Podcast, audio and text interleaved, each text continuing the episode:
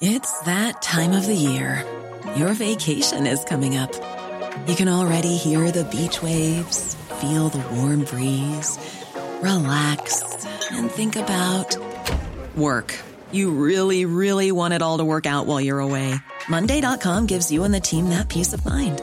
When all work is on one platform and everyone's in sync, things just flow wherever you are.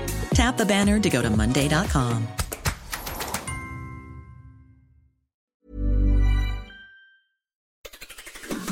It's Saturday, the 13th of January. I'm Ciara Revins, and this was a week that saw Post Office Horizon IT scandal near a resolution, election fever hits government, Trump back in court, and Golden Globes take place in Los Angeles.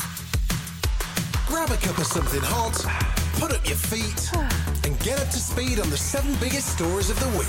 This is the Standout 7 from the Smart 7. It's news, but not the news. This was the week that saw the pressure on the government to resolve the Horizon IT scandal, which saw more than 700 sub postmasters wrongly convicted of false accounting, theft, and fraud due to faulty software between 1999 and 2015. And it was all because of the release of an ITV drama, Mr. Bates versus the Post Office, which followed one of the most prominent cases in the scandal and aired last week. To date, less than 100 people have had their convictions squashed, and PM Rishi Sunak began the week by saying that those affected deserve justice justice. Obviously, it's something that happened a very long time ago in the 90s, uh, but actually seeing it and hearing about it again, it just shows what an appalling miscarriage of justice it is for everyone affected. And it's important that those people now get the justice that they deserve. And former sub postmaster Lee Castleton, who was made bankrupt by the post office after a two year legal battle, says victims of the scandal are traumatised. The victims are traumatised. £135 million has been paid to some of the victims.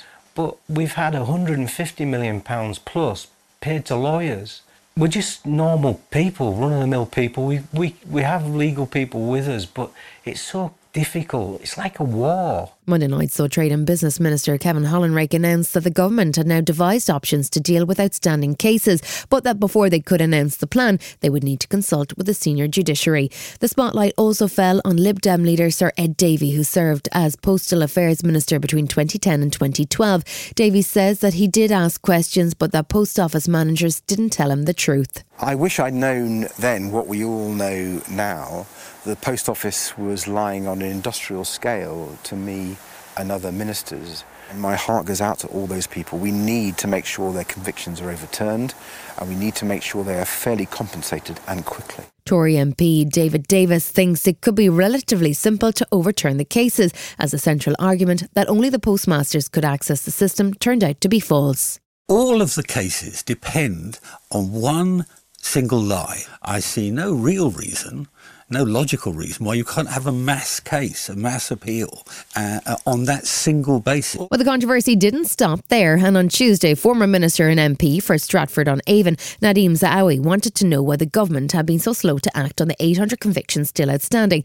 He proposed that the simple bill would allow the convictions to be overturned all at once, something that Justice Secretary Alex Chalk seemed to be in favour of. I'm very grateful to the Right Honourable Gentleman who, with his customary precision, puts his finger on this appalling injustice. Uh, uh, the suggestions he made is receiving active consideration. I expect to be able to make further announcements shortly. With public outcry growing, more than a million people signed a petition calling on Paula Vennells, the post office boss between 2012 and 2019, to hand back her CBE, which she did during the week. The government finally moved to clear those wrongly convicted in the post office IT scandal on Wednesday, with Rishi announcing the breakthrough in the Commons on Wednesday. Today, I can announce that we will introduce new primary legislation to make sure that those convicted as a result of the Horizon scandal are swiftly exonerated and compensated. The new law will see additional compensation paid along with the overturning of the cases, and the Scottish Government announced a similar initiative.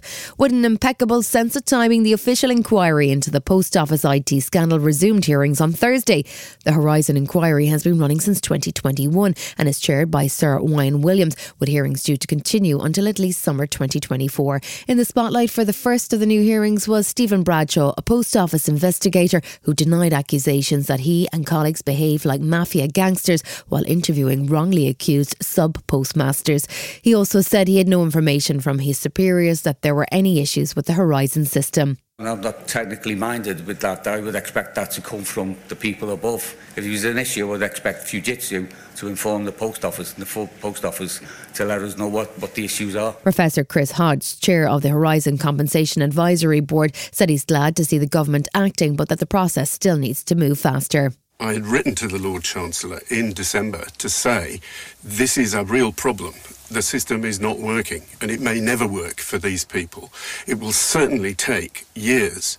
So I'm delighted, as are my colleagues on the uh, advisory board, to see decisive action. It was another week of strikes and devastation in the ongoing Israel Hamas war with an escalation of attacks in the region. The week started with US Secretary of State Antony Blinken back in the Middle East for the fourth time in three months. He met Turkish President Erdogan in Istanbul last weekend to talk about the situation in Gaza after attacks on Lebanon, Iraq, and numerous Red Sea vessels by Houthi rebels. On Tuesday, Israel demonstrated its long range as they claimed a strike in southern Lebanon had killed a senior Hezbollah commander, Ali Hussein Barji, who they say had been responsible for drone attacks on Israeli forces. Meanwhile, back in the UK, Foreign Secretary Lord David Cameron made his first appearance in front of the Foreign Affairs Committee, confirming there are still two British hostages being held by Hamas. He also urged Israel to act carefully to avoid breaching international law and called for a longer term view if peace is to be a realistic possibility. We believe that there won't be true security either for Israel or for the Palestinians without moving towards a two state solution. So we have a sort of short term horizon of wanting to get to a sustainable ceasefire, which we can talk about, and then a longer term horizon of recognizing that no ceasefire is really fully sustainable forever unless you actually have a political horizon. Speaking to Radio 4's Today programme during the week, Prince Khalid bin Bandar Al Saud, Saudi Arabia's ambassador to the UK, says that it's time the world called Israel to account over the level of casualties in Gaza. Over 20,000 people killed, almost 10,000 children killed, maimed, injured. I mean, the numbers are they're deplorable, absolutely deplorable. I don't think we've seen this in a conflict in certainly not in recent memory. What I would like to see is not just from Britain but from the world is to treat Israel the same way it treats everyone else. The World Health Organization warned on Wednesday that it was facing insurmountable obstacles when it comes to delivering humanitarian aid to those in Gaza. Meanwhile, in the Red Sea, US and UK warships repelled a barrage of up to 20 rocket drones and cruise missiles fired at shipping by Yemeni based Houthi forces. UK Defence Secretary Grant Shapps warned that there will be retaliation, even as the UN Security Council passed a resolution to demand an end to the attacks. And Secretary Blinken said the US is taking the matter very seriously. We put together Operation Prosperity Guardian with um, more than 20 countries, including uh, Bahrain, to do everything we can to preserve freedom of navigation, freedom of shipping in the Red Sea. And in fact, uh, the United States and the United Kingdom, two participants in Operation Prosperity Guardian, responded effectively to the attacks just yesterday. Thursday saw the International Court of Justice at The Hague hear arguments from South Africa as they presented what they described as chilling evidence of genocide on the first day of the two day hearing. The South Africans asked the court to impose a ceasefire. A lawyer, Tembeka Ngcukaitobi, delivered a stirring testimony as he described what he called genocidal utterances and grave violence. Uh, we felt that all the elements for genocide were there. We saw it as a textbook case of genocide. And once we saw it as that, we were duty bound in terms of being a signatory to, to the Genocide Convention and Article 1 to bring it to the International Court to adjudicate. On Friday morning, we learned that Britain and the US had launched air and missile strikes in Houthi controlled areas of Yemen overnight, aimed at halting attacks on ships in the Red Sea. American and British forces, with support from Australia, Bahrain, Canada, and the Netherlands, were involved in carrying out the strikes, which targeted different sites, including the capital of the country. PM Rishi Sunak said that he hoped that the strikes would help to de escalate tensions in the region. Well, look, our aim is very clear. It's to de-escalate tensions and to restore stability to the region. And that's why allies over the past few weeks have issued several statements of condemnation of what's happening, calling on the Houthis to desist. And on Friday afternoon, we heard from lawyers representing the State of Israel as they took to the stand in the International Court of Justice in The Hague to answer the action brought by South Africa on Thursday. Their legal team asked the ICJ to reject South Africa's request for emergency measures and deny the accusations of genocide in Gaza. But they do justify, mandate even, the exercise of the legitimate and inherent right of a state to defend itself as enshrined in the UN Charter and under customary international law.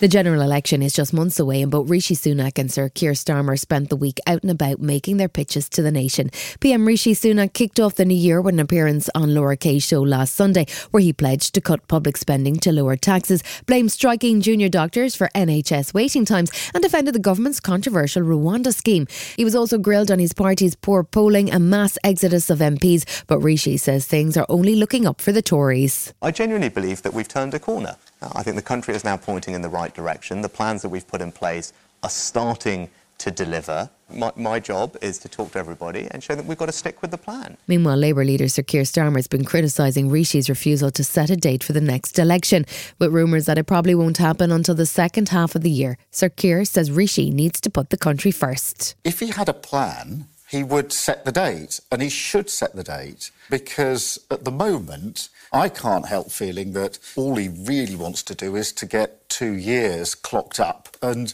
that means he's putting vanity before country. Prime Minister Rishi Sunak spent most of 2023 talking about his five pledges and asked to be judged on the success or otherwise of his attempts to deliver them. And not surprisingly, based on his own assessment, he's doing great and so wants to continue working away. I set out a year ago five priorities. So, in a nutshell, on all five priorities, we have made progress, but I know there is more to do in the years ahead. With a general election looming, it sounds like Rishi has switched strategy from being the change candidate to the consistency candidate. But one way or another, Labour leader Sir Keir Starmer didn't seem too impressed. He's also been taking a look at the things on Rishi's to do list for 2024, and he's giving poor marks to the planned new offshore petroleum licensing bill. This bill that the government is passing or trying to pass is a waste of time. It isn't going to make any difference, zero impact on energy bills. What you've got is a government that's wasting its time trying to pass legislation to create a dividing line with the Labour Party rather than to solve the problem. By Thursday, Rishi Sunak had formally approved what are known as access talks for the Labour Party. That's part of the traditional pre planning for a general election, although former Chancellor George Osborne was suggesting the election day could be as far away as November 14th on his political currency podcast. Regardless, Labour have continued their policy rollout as part of their election campaign, with Shadow Health Secretary Wes Streeting focusing on dentistry on Thursday. He was defending proposals that, as part of Labour's School Breakfast Club initiative, children aged between three and five would be given toothbrushing classes. It led to calls of nanny state behaviour, but Wes says it's time to call in the cavity cops. I think we face a choice as a country. We can either sit back and say, well, it's parents' job, or for actually a relatively small amount of money, uh, we can put supervised toothbrushing in for kids aged between three and five How to help keep their teeth clean and out of hospital. Okay. Last Saturday was the third anniversary of the January 6th attack on the US Capitol, and President Biden marked the occasion with a scathing review of his predecessor, Donald Trump, labelling him a threat to democracy. It comes after the Supreme Court agreed on Friday to rule on whether the former president was eligible for Colorado's primary ballot ahead of this year's presidential election. But with Trump launching an appeal with the Supreme Court, former Vice President Mike Pence says his old boss should remain on the ballot. I think the question of who's on the ballot in every state uh, should be left to the people uh, of the United States of America. I, I, I, have every confidence that the Supreme Court of the United States will resolve those questions. Tuesday saw a case heard in Washington, D.C., in front of a three judge appeal court panel to review Trump's claim for presidential immunity in the January 6th case.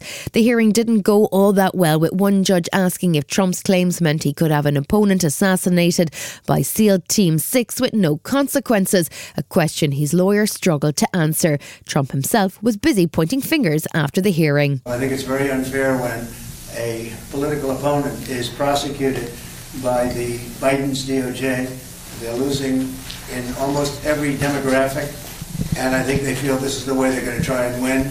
It'll be bedlam in the country. It's a very bad thing. It's a very bad precedent. As we said, it's the opening of a Pandora's box. By Thursday, Trump's New York civil trial was wrapped up with closing arguments from both sides. Speaking afterwards, he announced he wanted to attend all of his trials as a protest against Biden and the Democrats and what he called their new form of cheating. Speaking of Biden, Jill Biden was on MSNBC on Thursday defending her son Hunter and supporting her husband and brushing away concerns about his age. I say his age is an asset. Uh, He's wise, he has wisdom, he has experience, he knows every leader on the world stage. He's lived history, he knows history. He's thoughtful in his decisions. He is the right man or the right person for the job at this moment in history. Still to come on the Standout 7, Idris Elba fights knife crime and Cillian wins big at the Golden Globes. Right after this. Ready to pop the question? The jewelers at BlueNile.com have got sparkle down to a science with beautiful lab grown diamonds worthy of your most brilliant moments. Their lab grown diamonds are independently graded and guaranteed identical to natural diamonds, and they're ready to ship to your door. Go to BlueNile.com and use promo code LISTEN to get $50 off your purchase of $500 or more. That's code LISTEN at BlueNile.com for $50 off. BlueNile.com code LISTEN. Welcome back. With no sign of any breakthrough in the US Congress, the prospect of more American military aid for Ukraine anytime soon seems unlikely. But with Russia continuing to launch attacks by air and on the ground, there's a growing sense of urgency from Ukrainian President Zelensky as he looks for further military assistance. He hit the road on Wednesday with a surprise visit to Lithuania before he heads to Estonia and Latvia. His visit generated almost 200 million pounds worth of military aid, and Zelensky was keen to emphasize that Putin has to be stopped. Lithuania, Latvia, Estonia, Moldova may be next. And it is certain if we do not withstand. We have heard recently that they have started talking about Finland, they have started talking about the independence of Uzbekistan, and so on. He will not finish this until we collectively finish him.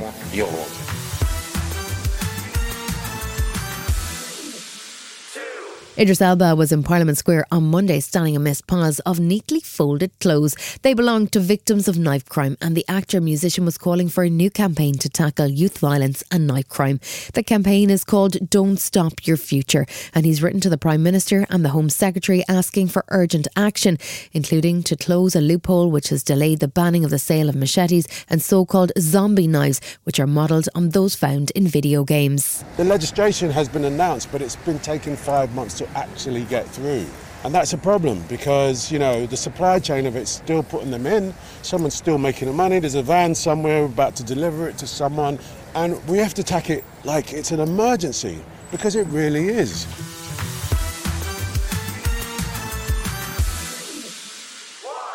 Sunday saw some of Hollywood's biggest celebs flock to Beverly Hills for the 81st Golden Globes Awards. Jo Koy was hosting for the first time, and the night was a return to form for the ceremony, which had faced accusations in 2021 of corruption and having no black members on the judging panel of Hollywood foreign reporters. There were wins for The Bear, Succession, and Beef in the TV Awards, and The Holdover, Poor Things, and Killers of the Flower Moon also took home some gongs. With Barbie and Oppenheimer dominating nominations, Christopher Nolan's movie collected the most awards of the night, including Best Drama, Best Score for Ludwig Göransson, Best Supporting Actor for Robert Downey Jr., and Best Director for Nolan. Here's Cillian Murphy accepting his award for Best Actor.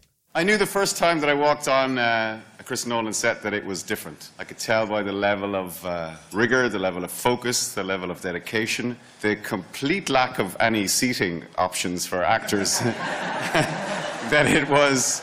I was in the hands of a visionary director, a, a master, and I want to thank Chris and Emma for having the faith in me for, for 20 years and six feckin' pictures. so thanks so much. Um, to all my to all my reps, all my team, uh, thank you so much. You're the best. Uh, to my family, I'm the luckiest man. Uh, love you. Thanks so much, guys.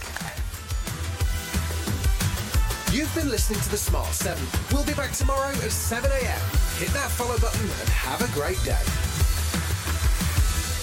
Give us seven minutes, we'll give you the world.